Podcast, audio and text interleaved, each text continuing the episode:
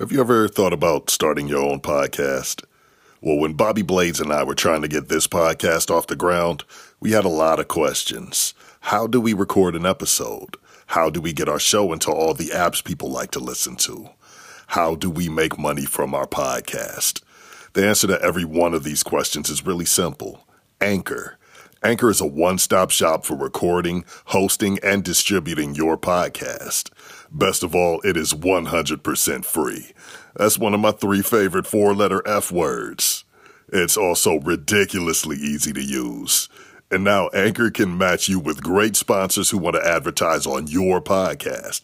That means you could get paid to podcast right away. As a matter of fact, that's what I'm doing right now by reading this ad.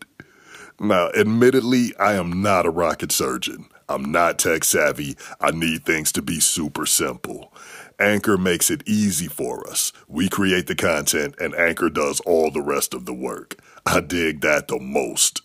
So if you've always wanted to start a podcast, make money doing it, go to anchor.fm slash start to join the Inhumans and a diverse community of like-minded degenerate podcasters already using Anchor. That's anchor.fm slash start. I can't wait to hear your podcast. You know I'll be listening. The time has come for bad things to end. The time has come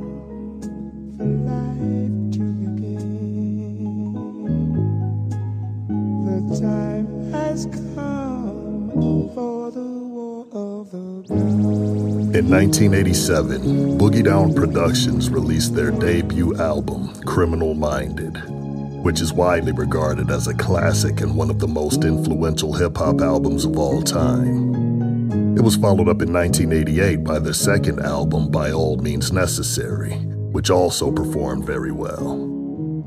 Even though the second album pretty much completely did away with the violence and had a considerable increase in positive messages, it still gave hardcore hip hop fans something to ride to.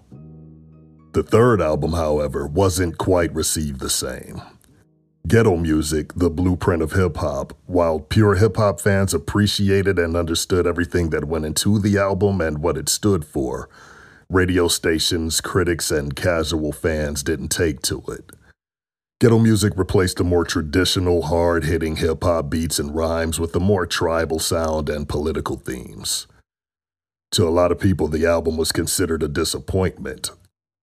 Some of us understood, though, that this was an album that KRS One needed to do. It was a part of him that was inside him that he needed to let out. He understood that it wasn't going to hit the average listener like the first two albums did. That's why on the fourth album, Edutainment, which came out in 1990 and kept moving with the positive and political messages, but took a turn back toward the more traditional hip hop sound with songs like Love's Gonna Get Ya, You Know the Rules, and The Kenny Parker Show. On a song titled Original Lyrics, he said, First and second album rocked you. Third album made you think and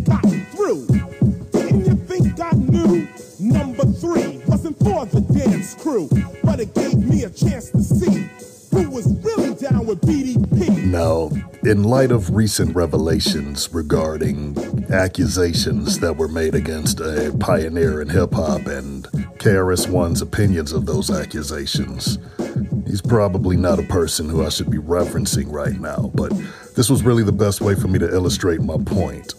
The first two installments of whatever the hell this thing is that I'm doing made a lot of noise, shook a lot of pillars, agitated a lot of gravel. I had a lot of people telling me that they couldn't wait to hear more stories about my personal life. Again, that's gonna happen, but not always. This is my process. Talking about Keiko Matsui and Deva Premal was important to me. I make no apologies for that. However, I do want to clear something up from earlier. Apparently, some people understandably got the wrong idea about my sisters from the story that I told when I started this thing. That's my fault for not properly telling the story. To clear it up, we were kids. It was a long time ago. Both of my sisters have grown into beautiful, responsible, and respectable adults. They love me very much, and I can't even begin to express how much I love them. People grow up, and if they're lucky, they learn. We all had a lot to learn. My sisters are amazing, and I'm proud to be their brother. Now, Om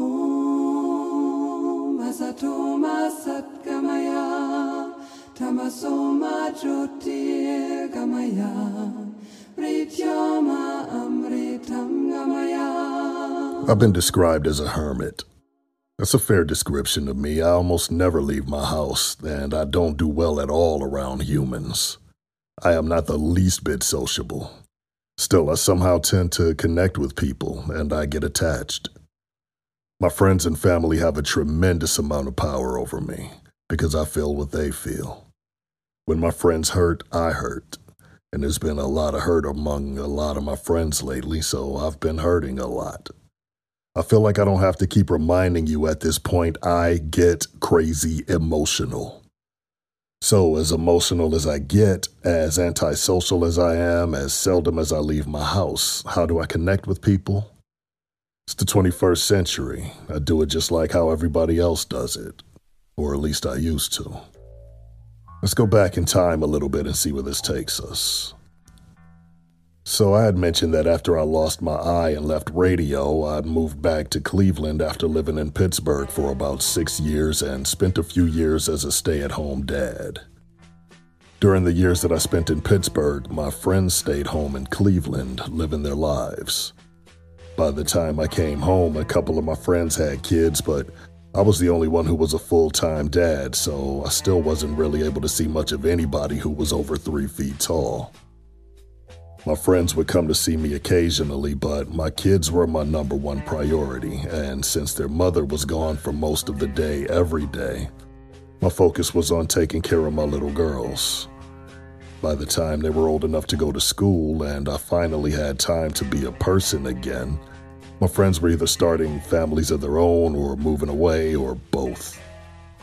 I don't mind being alone, I actually enjoy being alone, but I was looking forward to spending some time with my friends. That ship had sailed. So, what was there for me to do? I stayed home for a little bit, worked on some songs, lost a little bit more of my mind every day, battled depression like it dissed me in a rap song, and I decided to go back to school to learn a new skill. I did that, bing, bang, boom, yada, yada, I'm self employed.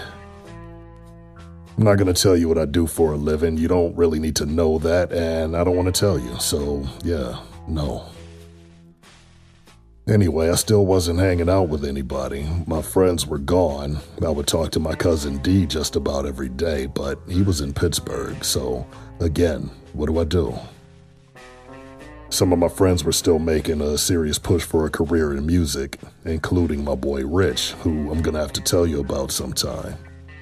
Our story is extraordinary. And my cousin D, who was always looking for the latest innovation and trying to stay ahead of the curve. He called me one day and told me about this new way to network and promote music. Said you could do it on the internet. He said it's called MySpace. He told me all about MySpace and it sounded pretty cool, but it didn't take long for his focus to shift from promoting music to hooking up with girls. I had very little interest in pushing music on the internet, and as for hooking up with girls, I was a family man at that point. I didn't need that kind of trouble, so I never got into MySpace. D stayed on MySpace for a while until he discovered something better Facebook. Facebook was bigger and better, and everybody was on Facebook, including everybody you ever went to school with, and that was all I needed to hear for me to say fuck Facebook forever. I don't ever want to see anybody I ever went to school with. I did not like those people, and they damn sure didn't like me. I don't want any parts of that. So, MySpace wasn't for me. Facebook wasn't for me, but for some reason, I was intrigued by the next thing Twitter. Was something about it, I don't know. Maybe because it was smaller, it was simpler. Nobody I knew was on there, and I didn't have to use my real name. I love the idea of all of that, so in June of 2011, I joined. In the beginning, it was so much fun, man. Everybody was there to have a good time, and it seemed like everybody was at that time.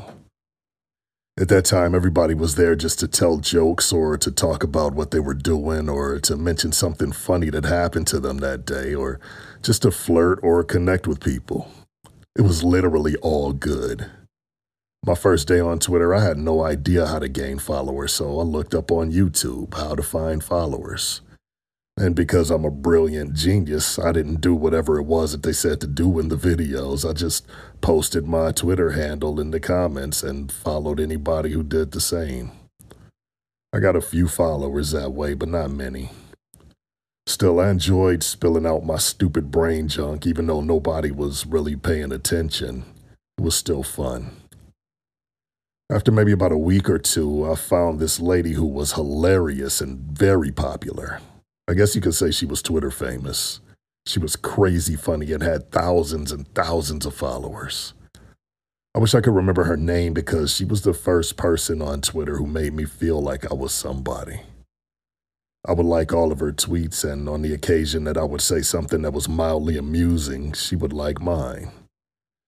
Still, I only had a handful of followers and I wasn't interacting with anybody, so after about a month, I tweeted that I felt like I was talking to myself.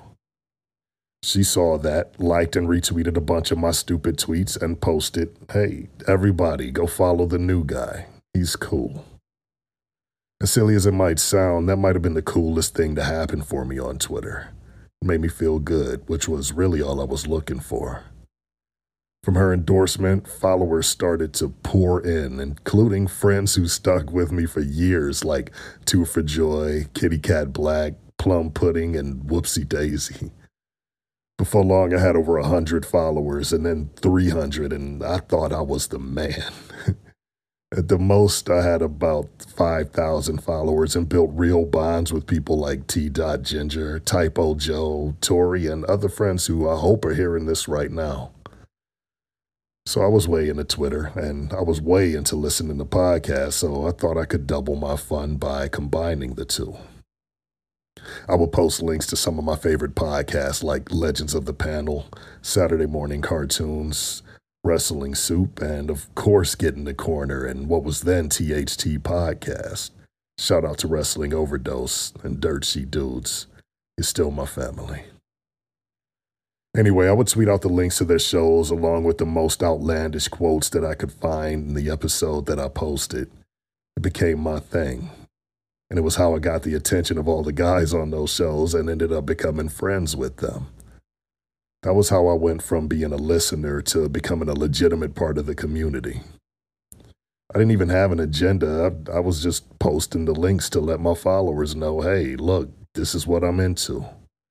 I even discovered a few podcasts on Twitter and started listening to them as a result of following them, like Suplex City Limits and Wrestling's High Marks. As a matter of fact, Twitter was how I was able to connect with Bobby Blades, Klondike Bill, and Burbs. Twitter was literally all good until it wasn't. At some point, it started to seem like more and more people were more interested in being as negative as possible on Twitter a lot of the fun people started to fade away and were replaced by people who just wanted to fight about everything. It seemed like any and everybody was offended by any and everything that any and everybody else had to say. It got to the point where you couldn't say good morning without being accused of being a sexist, racist, libtard, Nazi snowflake. Nobody was safe, no matter what side or whatever fence you stood on. The general attitude on Twitter is I can say whatever I want to say because I'm the one who's right and I don't give a fuck. But if you have an opinion that differs slightly from the thing that I just said, then you're just a piece of shit. And it's obviously because of your race, gender, religion, or political beliefs. Twitter just became a toxic cesspool of hate and misery. I caught my share of attacks from representatives of just about any group you could think of. Go ahead and name one. Atheists? Yep. Christians? I am a Christian, but yeah. Feminists? Fuck yeah. Conservatives, liberals, white people, black people. I caught shit from all angles. It was not fun anymore. But at least I still had my podcast family. Unfortunately, it was just a matter of time before a problem started there, too. I'm not going to go too deep into detail because I don't want to rehash anything that's best left unsaid, and I definitely don't want to fan the flames of any fires that may still be burning. I felt things falling apart between a lot of my friends. I'm not airing anybody out here. It was it wasn't just one or two of my friends. There was chaos and turmoil all throughout the community. And to be perfectly honest, I was just as guilty as anybody. With Twitter becoming unbearable for me and my community falling apart in front of me, I just couldn't handle it. I'm way too damn emotional. My reaction was emotional. I can admit that I handled the whole thing badly. I sent a group DM to a bunch of my friends, most who were involved in the drama, some who were not, but I felt should know what was going on.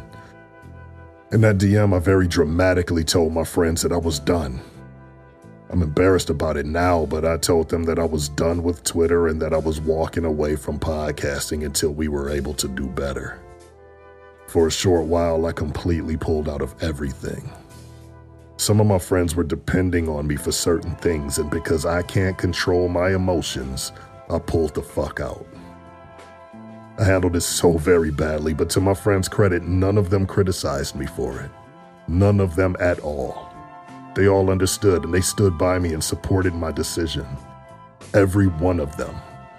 The whole thing even actually brought me closer to some of them. I am extremely grateful for my friends, no matter what we go through. My good friend Papa Dave Sincere had to remind me that no matter what, we are family, and families fight. It's what they do. But families do not stop loving each other. I'm paraphrasing, but I got the general idea. I take away two things from this. First, even though I'm done with Twitter, I recognize that it brought me some of the best people I have ever known in my life. So for that, I can't see it as being all bad. And the main takeaway for me is that I am not alone, no matter what. No matter how I feel, no matter what I go through, my friends are always ready and willing to walk with me in search of my lost soul. With all of that said, I want you to contact me. You might be mentioned on an upcoming session. Honestly, you probably will be mentioned on an upcoming session. We all have something to say. I want to know what's on your mind, what's in your soul. No, you're not going to find me on Twitter. I'm not going back to that place. But you can email me in search of my lost soul at gmail.com.